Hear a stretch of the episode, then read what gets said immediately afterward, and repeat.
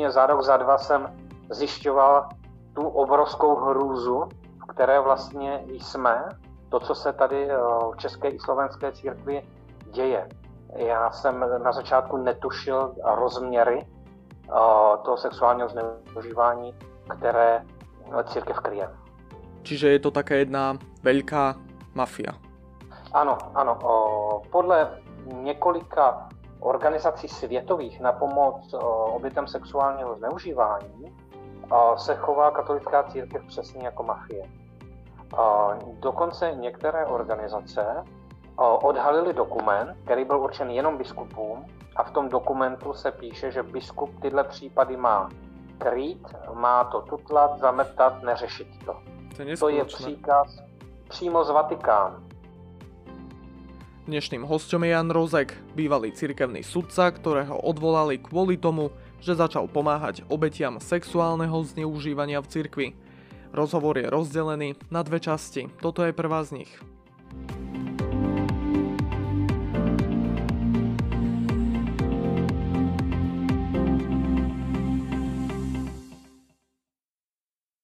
čom vlastne spočíva funkcia církevného sudcu, alebo čo to všetko obnáša? Církevní soudce znamená to, že církev má svoje vlastní soudnictví, řídí se kanonickým právem.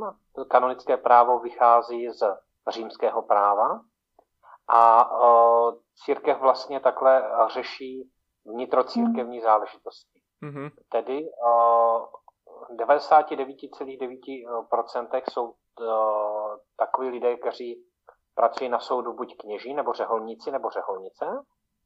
Ale stala se taková výjimečná věc, že jsem vlastně ty studia vystudoval jako laik a poté jsem pracoval na církevním soudě a ve chvíli, kdy jsem zřídil webovou stránku na pomoc obětem sexuálního zneužívání, tak mě církev vyhodila i když jsem předtím byl oceňován za svou vynikající práci i biskupem Cikrlem, i kardinálem Dukou, se jim to nelíbilo.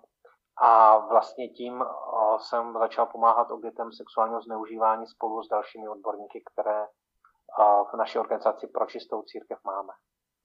Čiže vy už ste o tom zneužívaní v cirkvi vedel počas svojej funkcie, ale vzhľadom na to, že ste založili iniciatívu za čistú cirkev, tak vás vylúčili. Čiže toto bol ten dôvod. Ano, je to, je to přesně ten důvod. Uh, oni to udělali takhle jako speciálně, uh, že uh, vydali takové prohlášení celocírkevně, mm-hmm. je, uh, což se nikdy u žádného lajka nestalo. Je to vlastně dost podobná věc, jako je, jako je vyloučení církve, jako je exkomunikace. Mm-hmm. Uh, nechali číst ve všech farnostech, v křesťanských televizích i křesťanských rádiu a to opakovaně ať se nikdo na mne ani naši organizaci neobrací, že jsem ztratil dobrou pověst. Jo, tím, že jsem vlastně založil tu organizaci na pomoc eh, obětem sexuálního zneužívání v církvi. Což jsem si samozřejmě nenechal líbit, eh, zajel jsem vlastně do Vatikánu, kde mám dobré kontakty a tam uh, jsem byl přímo na ministerstvu spravedlnosti, které řeší tady tyhle věci a to, tam to vlastně uh, ti odborníci viděli ten dekret vlastně eh, České biskupské konference a řekli, že vlastně ta má výpověď je neplatná, a protože si nesmí biskup dovolit vyhodit soudce jen tak, jako kdyby uh, měl veškerou moc, mm-hmm. jo, což u nás bohužel v českých a slovenských zemích je. Ale protože uh, biskup si vlastně stejně rozhoduje o všem a odvolání by stálo uh, 10 000 euro, tak jsem eh, vlastně se ženou dospěl k názoru, že nemá smysl se odvolávat, když uh, biskup sice přijme výsledek, ale pak mě tam stejně jako nenechá jo, dělat soudce, takže to je jako kdyby zbytečný. Tak se ale přesně na tomhle příkladu odhalilo to, co říká uh, ta francouzská zpráva uh, té nezávislé komise, která přímo tam několikrát v několika bodech těch doporučení závěrečných píše, že se musí rozdělit moc biskupa, nemůže být zároveň i hlavním soudcem diecéze. Že to kanonické právo, které, kterým se řídí církev, musí se dát do souladu s mezinárodním právem. že oběti sexuálního zneužívání mají mít svá práva. Že na uh, soudech by měli rozhodovat i lajci jako soudci. Že oběť by si měla vybrat, mít možnost vybrat svého obhájce svobodně. V církvi je to tak, že vlastně, uh, když byste se dostal uh, do nějakého křížku s knězem nebo uh, s představeným církve, tak církev řekne, že si můžete vybrat z obhájců, kteří na soudě jsou zapsaní, což je pár osob, které církev platí.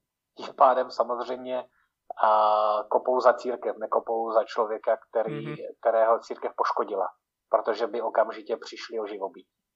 Takže uh, takhle to je bohužel v církvi nastavené tím mafiánskými praktikami. Takže uh, takhle, takhle o tom mluví i ta francouzská komise, která právě tyhle věci velmi kritizuje a uh, očekává nápravu. Skôr ako prejdeme k aktuálnemu dianiu vo Francúzsku, chcem sa iba utvrdiť v tom, že cirkvi neprekážalo to zneužívanie detí kňazmi, ktoré trvá už 10 ročia, ale im prekážalo to, že vy ste založili iniciatívu a išli ste tak proti cirkvi. No ono to bylo původně celé tak, že jako církevní soudce jsem samozřejmě věděl, co uh, žádá papež František a Vatikán od místních církví.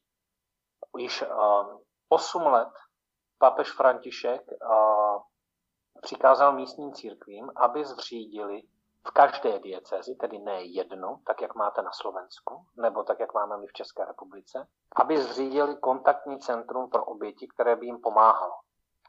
A to se vlastně vůbec nestalo a nebyla žádná pomoc. Papež František tady ten svůj příkaz několikrát zopakoval a ani v České republice, ani na Slovensku obětem nevyšli nijak vstříc a na papeže Františka prostě a se vykašlali. Jo? A mm-hmm.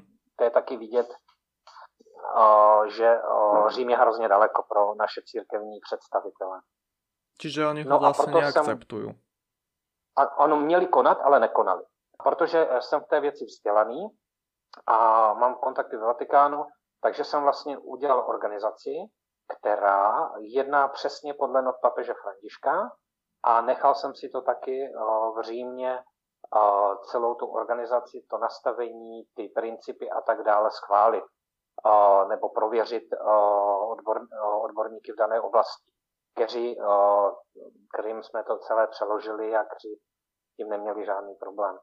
A tohle organizaci, vlastně tohle, jsem nabídl kardinálu Dominikovi Dukovi, a protože byl šefem České biskupské konference aby to byla pomoc pro církev, jak se církev může jednoduše zbavit eh, těch eh, pedofilů, které ve svých řadách má.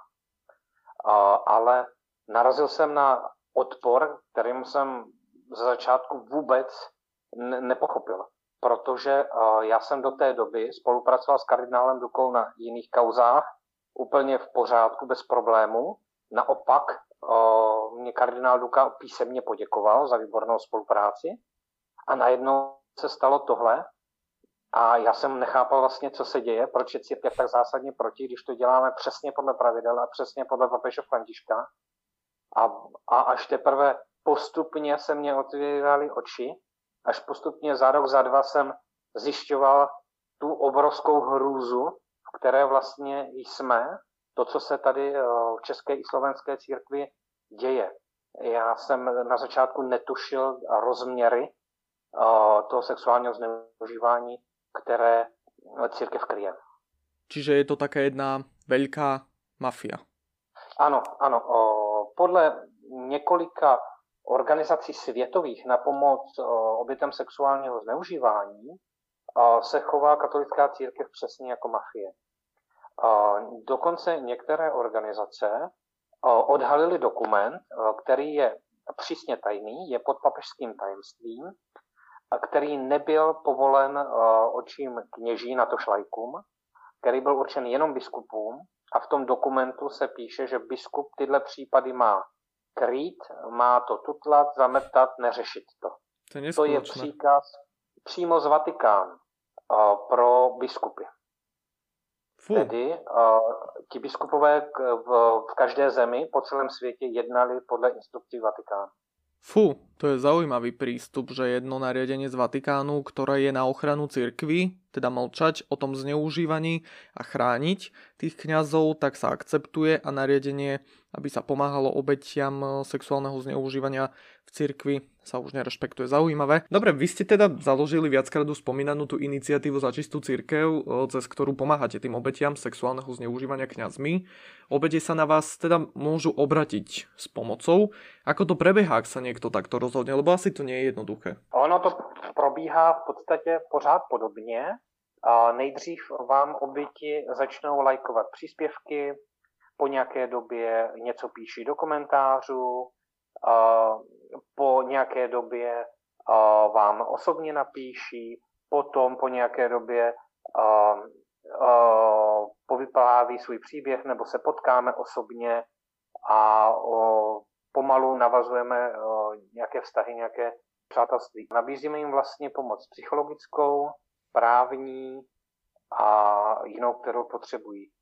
Jsou případy třeba ze Slovenska, zrovna mě napadá, když jsme pomáhali oběti, která na tom byla tak špatně, že v Bratislavě spala pod mostem, tak jsme pomáhali finančně a tak dále, ale většinou se jedná o pomoc jako psychologickou nebo právní, nebo ty oběti si chtějí prostě jenom popovídat.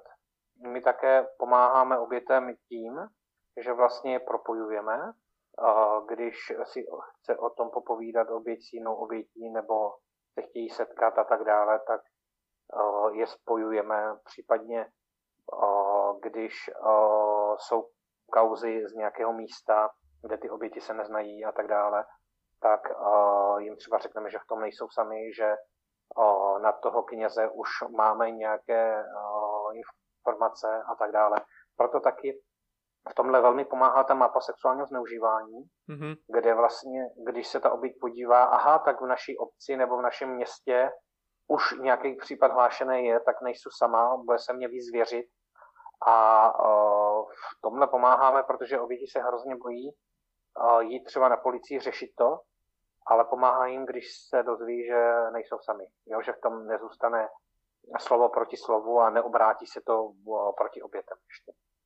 To už jsme vlastně takto premostili na tu aktuálnu situáciu vo Francúzsku, kde vlastně nezávislá komisia vyšetrujúca zneužívanie detí v rámci rímskokatolíckej cirkvi iba na území Francúzska zistila, že za 70 rokov to bolo vyše 216 tisíc obetí. Plus, ak sa k tomu samozrejme ešte pripo, pripočítajú laickí členovia cirkvy, tak e, počet obetí sexuálneho zneužívania kňazmi e, dosiahne číslo až 330 tisíc detí.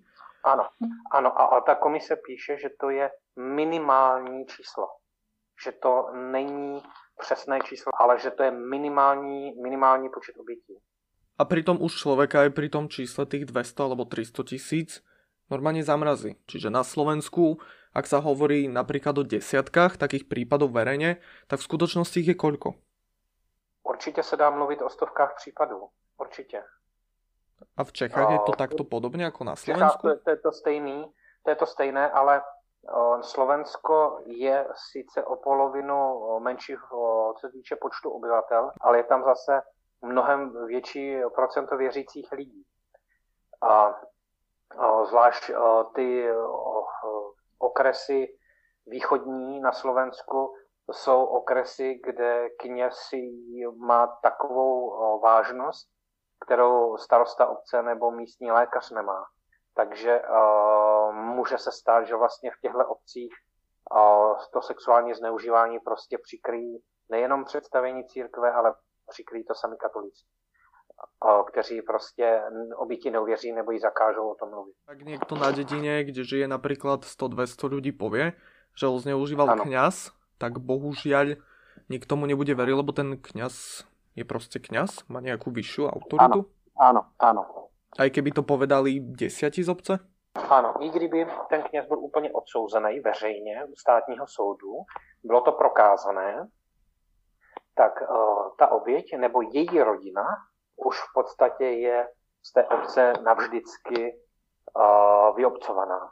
Půjdete do obchodu uh, a nikdo vás nebude zdravit. Lidi budou přecházet na druhý chodník. Děje se to dnes a denně. Dokonce na Slovensku je ta situace v tomhle ještě horší než v České republice, protože v České republice pronásledují oběti sexuálního zneužívání aktivně nejvyšší představitelé církve, ale na Slovensku to dělají běžní věřící. Jestli si vzpomenete na kauzu biskupa Chautura, mm-hmm. tak Slováci lajci udělali uh, aktivitu uh, Chautura si nedáme vzít, což je vlastně věc, která je mnohem horší, protože je to masovější. Je to v podstatě takový způsob zastrašování obětí, aby uh, náhodou jim na takového svatého člověka, jako je biskup Chautur, neřekl někdo nějakou pravdu. To je tiež jeden z dôvodov, ak je niekto z takej malej obce alebo malého mesta, alebo proste iba žije na Slovensku, že sa až po niekoľkých rokoch môže odhodlať k tomu, že bol zneužívaný. No, ono je to podle psychologů, kteří uh, dělají rozbor těchto uh, případů sexuálního zneužívání, a to nemusí být ani v církvi, ale obecně, tak drtivá většina obětí o tom začne mluvit po 20-25 letech.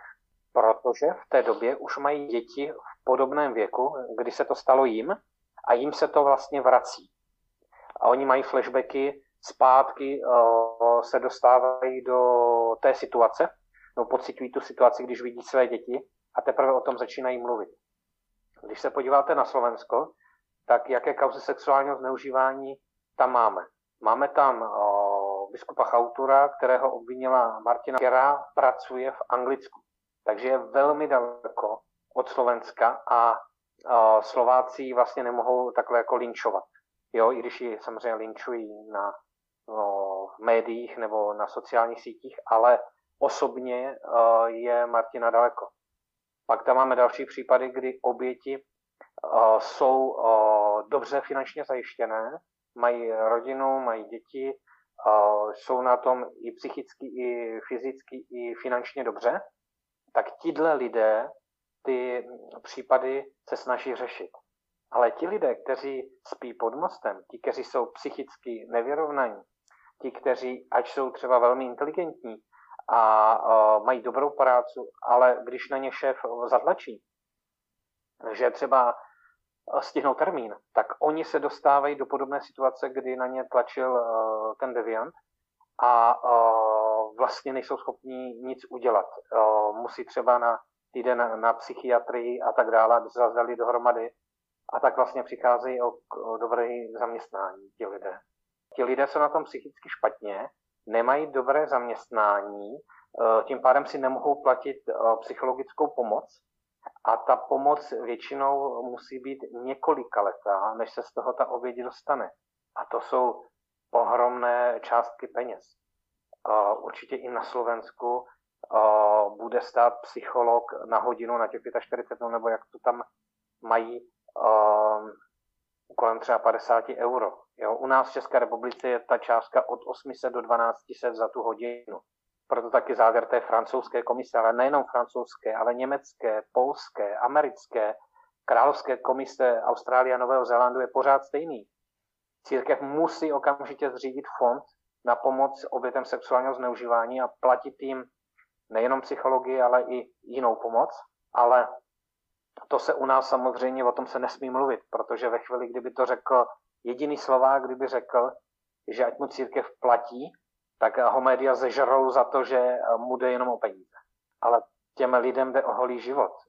Jo, papež František to krásně řekl, že ti lidi eh, mají ukřižované životy. Ten člověk je, to se těžko jako kdyby popisuje, ten člověk je jak rozbitý hrnec, který slepíte. Už to prostě nikdy není dobrý. Takhle o tom mluví psychologové drtivá většina těch obětí se z toho úplně nedostane nikdy za celý život.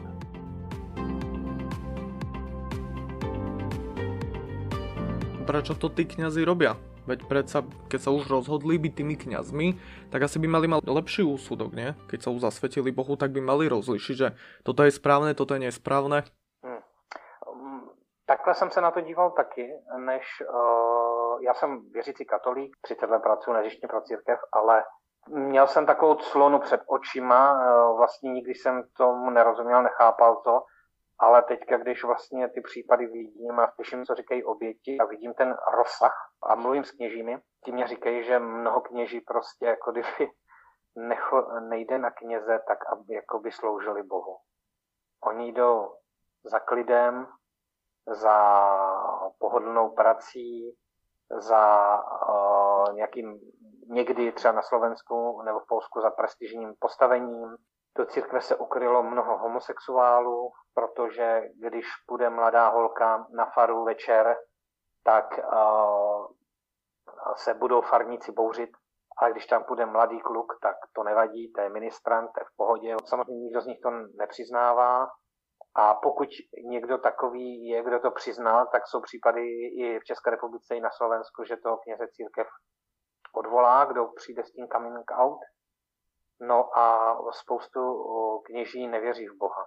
A jsou i biskupové, kteří nevěří v reálnou, jako třeba v to, že existuje, jak existuje Bůh, v toho věří, ale že existuje ďábel, v to nevěří. Setkal jsem se osobně s biskupem, který mě to říkal, že nevěří v reálnou, jako kdyby osobu ďábla, jo, že uh, to vidí spíš jako filozoficky jako nějaké zlo, jo, nebo jenom tak jako kdyby obecně.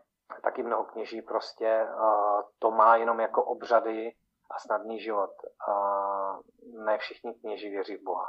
Čiže to jsou vlastně taky falošní knězi. Úplně, úplně. Uh, když si prolítnete jejich jako kdyby náplň, tak mnohdy zjistíte, že oni mají za týden třeba dvě, tři mše, což jsou tři hodiny práce. A, a protože v těch vesnicích třeba nejsou svatby nebo křtiny, tak nemají ani žádný jiný přípravy a tak dále. A nakonec zjistíte, že ti kněži ani nebydlí na faře, že třeba mají být úplně někde jinde a žijí jako kdyby si svůj život. Přijde do farnosti, odslouží, usměje se a tak dále, ale Jasně. žije jinak. V Potom... České republice takové kněze známe. Jo, jezdí na golf, jezdí si svým životem a občas přijedou do farnosti tam něco udělat, nějakou muši odsloužit a, a tak všechno. Tak to je akože taký čudný pocit, nie? že tí veriaci tam idú, sú oddaní, e, chodia tam pravidelne, chcú sa modliť a vlastne pred nimi stojí človek, ktorý sám tomu neverí, čo tam robí. Já jsem tomu taky byl jako kdyby slepý, oddaně jsem tomu věřil, protože jsem neznal realitu. Nevěděl jsem, jak to je. A u nás je to ještě jako kdyby tak u těch věřících, že vlastně pan farář se nekomentuje, pan farář prostě má pravdu a do toho se jako kdyby nerýpe a o toho 20. Je to taková jako kdyby nadřazená osoba. Protože ono je to i teologicky trošinku ten kněz při té mši svaté proměně víno a chleba v tělo boží, tak jako kdyby na tu chvíli je Kristem. To znamená, že věřící k němu mají jako kdyby úctu jako kdyby ke Kristu. Takže mm-hmm. tam to je taky problém toho, papež o tom mluví jako o klerikalismu, tedy že uh, kněží si hrají na něco, co nejsou a lidé uh, věřící uh, mnohdy na tu jejich hru přistupují a toho pana faráře zbošťují. Tím pádem potom se nikdy nevidí jeho chyby, ani si ho nikdo nedovolí kontrolovat. A, a poté jsou vykradené fary a, a zneužité děti. No. A aký to môže mať celkový vplyv na spoločnosť, ak sa už nedá ani veriť cirkvi? A s hrůzou jsem si uvědomil jednu věc, která možná vyjde najevo za 30 let.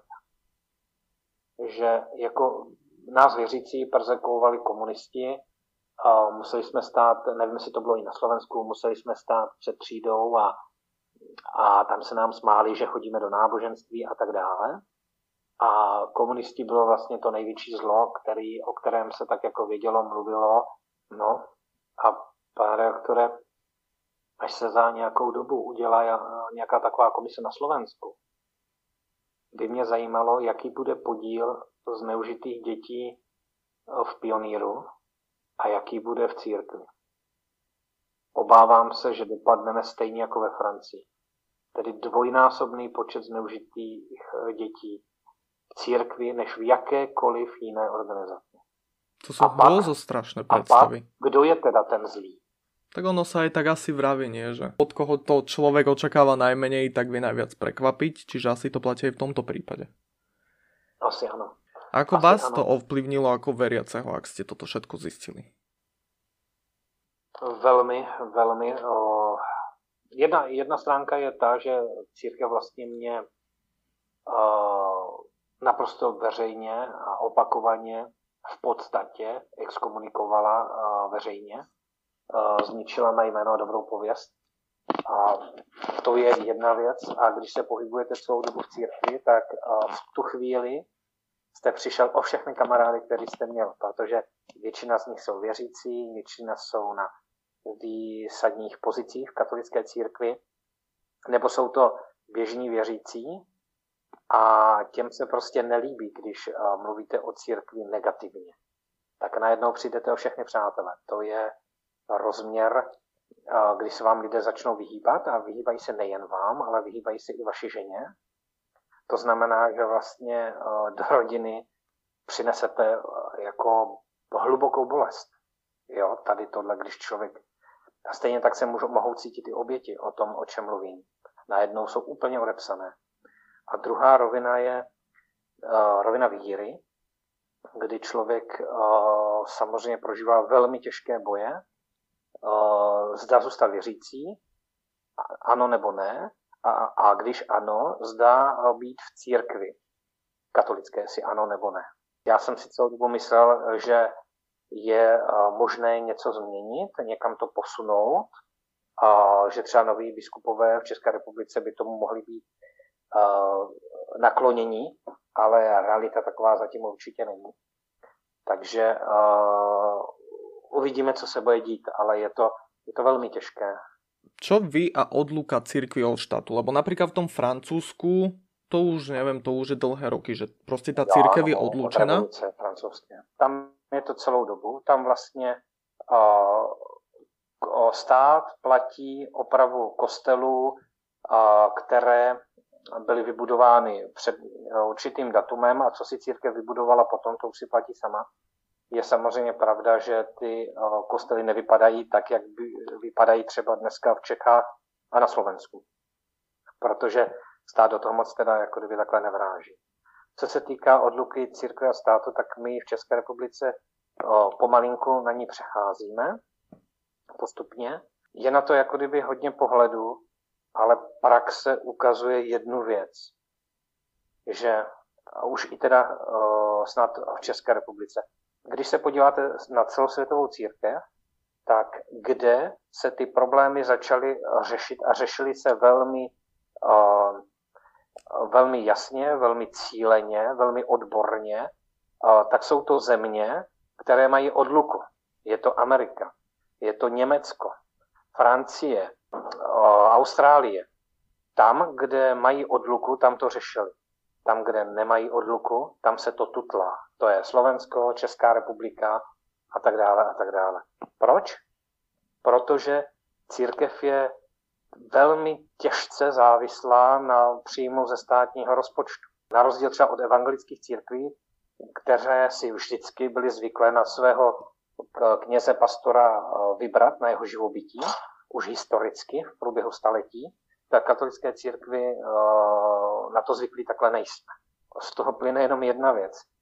To, co jsme viděli v Německu. Když tam začaly skandály sexuálního zneužívání, tak eh, v Německu je církevní daň, kdy vám ze mzdové účtárny rovnou odejdou peníze pro církev, aniž byste je někdy dostal. Vy je neposíláte, poslal už to vaše mzdová účtárna a bývá to tak, že jakmile nastoupíte do práce, přihlásíte se k církevní daní a již vlastně se o nic nestaráte a mzdová účetní to posílá.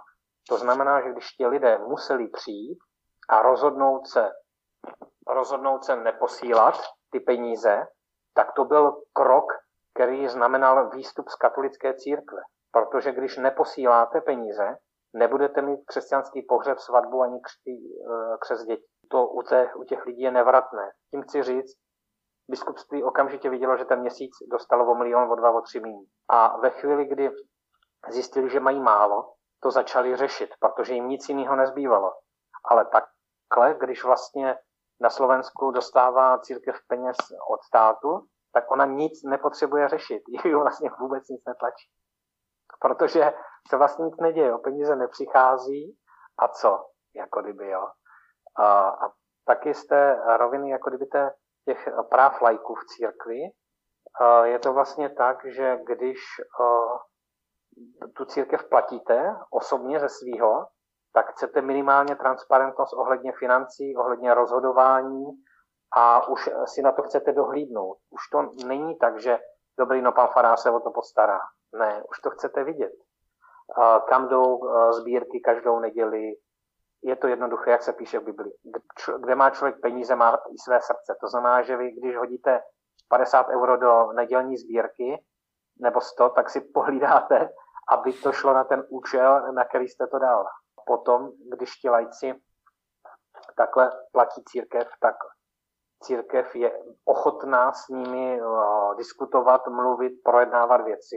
A najednou v Německu vidíme, že církvy mají nějakou uh, zodpovědnost i ženy, že mají do čeho mluvit a tak dále a tak dále. Minimálně si nedovolí biskupové to, co si dovolí na Slovensku um, KBSK, které, kde, které napíšejí oběti sexuálního zneužívání a ona jim ani neodpoví. To je něco, co prostě v západní Evropě není absolutně možné. Tady tenhle přístup arogance a povýšenosti.